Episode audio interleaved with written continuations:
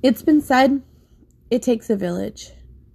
It takes a village to raise children, champion a change, or overcome seemingly insurmountable obstacles. I didn't always believe that. If it took a village, I was villageless, often facing whatever life wanted to throw at me on my own. I liked it that way. No one needed me, and I didn't need anyone else. One fall day, however, standing in the wreckage of everything I knew, I would soon learn that there is something to be said about contributing to a larger community. My name is Melissa, and there is nothing good about me. I believed those four words for many years. I struggled to find good things about the person that I was. In 2016, my marriage ended two months before my 10 year anniversary. I saw it coming, but much like a deer on the train tracks, I was powerless to stop that freight train that was headed straight towards me. When the dust had settled, I had lost not only my marriage, but my home, my job, my friends, and I nearly lost my children. Everything I had thought to be true about myself and my life was gone. In the two minutes it took for my ex husband to sign on the dotted line, 10 years of our lives became non existent. I never thought that I would be one of those people to get a divorce. When I got married in 2006, I was determined to succeed where no one in my family has succeeded so far. I was going to stay married. But instead of it being the two of us against the world, it was me against him. The battle lines were drawn early in our marriage, and it was only a matter of time before the first shot would be fired. The first shot was fired, and that bullet was a direct hit. In what seemed like mere seconds, everything that defined me, as I was in that time, was gone. All I was left with was an empty house, stack of papers, and no idea what direction to go next. In the weeks following my divorce, the fallout continued. Mutual friends took sides, and most of the time, it wasn't my side.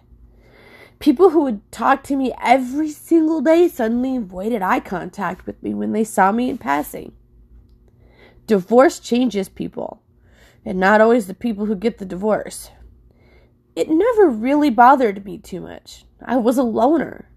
I preferred the silence and the solitude. But in the aftermath of my divorce, I was drowning in waves of grief and unsure as to what was next. I was desperate for someone, anyone, to reach out and help me find my footing on the shore again. Four months after my divorce, I was no closer to finding my footing when CPS and a police officer showed up at my door. They were called, presumably, by my ex husband.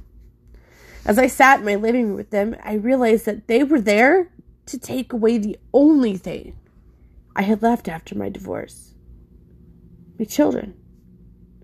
I looked at the social worker and I told her I can't do this by myself. I am barely keeping my head above water, and my kids are all I have left. Please, don't take them. When I left that afternoon, I was defeated. I knew that I had lost the war my ex husband had started. I was powerless. Two days later, there was another knock at my door. Steeling myself for what I knew was coming, I opened the door. There were two police officers standing there. They had boxes in their hands. These are for you and the kids, they said. And they handed me boxes of groceries and an envelope that had gift cards to Walmart in them. The next several days, a member of a local church showed up. They came to help me clean my house, a task I hadn't been able to keep with keep up with and they brought meals for the kids and I and over the course of the next few weeks people I didn't even know showed up or called they came to see what they could do. They asked about my kids and they sat with me while I talked through the depression that had come with my divorce. People started waving to me again in the stores and on the streets and for the first time in years I didn't feel alone.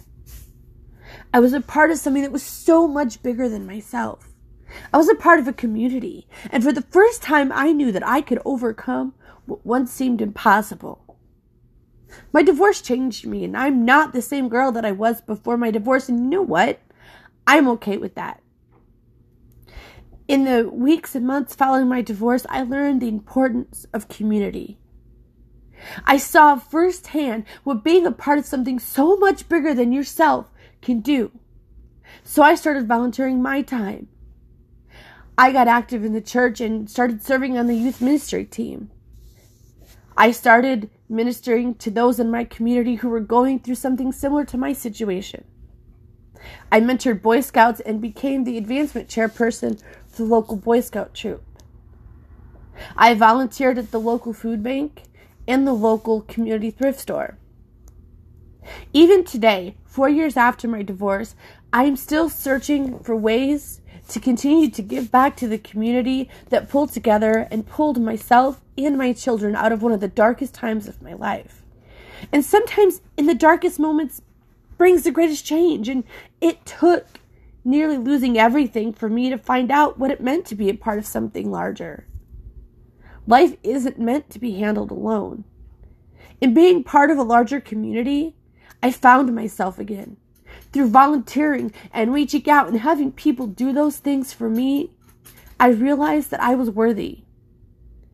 And that there were indeed several good things about me.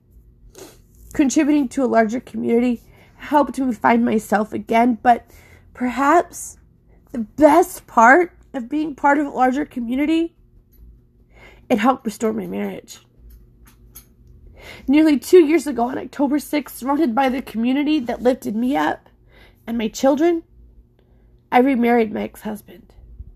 And being a part of something bigger than myself, I was able to not only become the person that I needed me to be, but the mother that my kids needed and the wife that my husband needed me to be.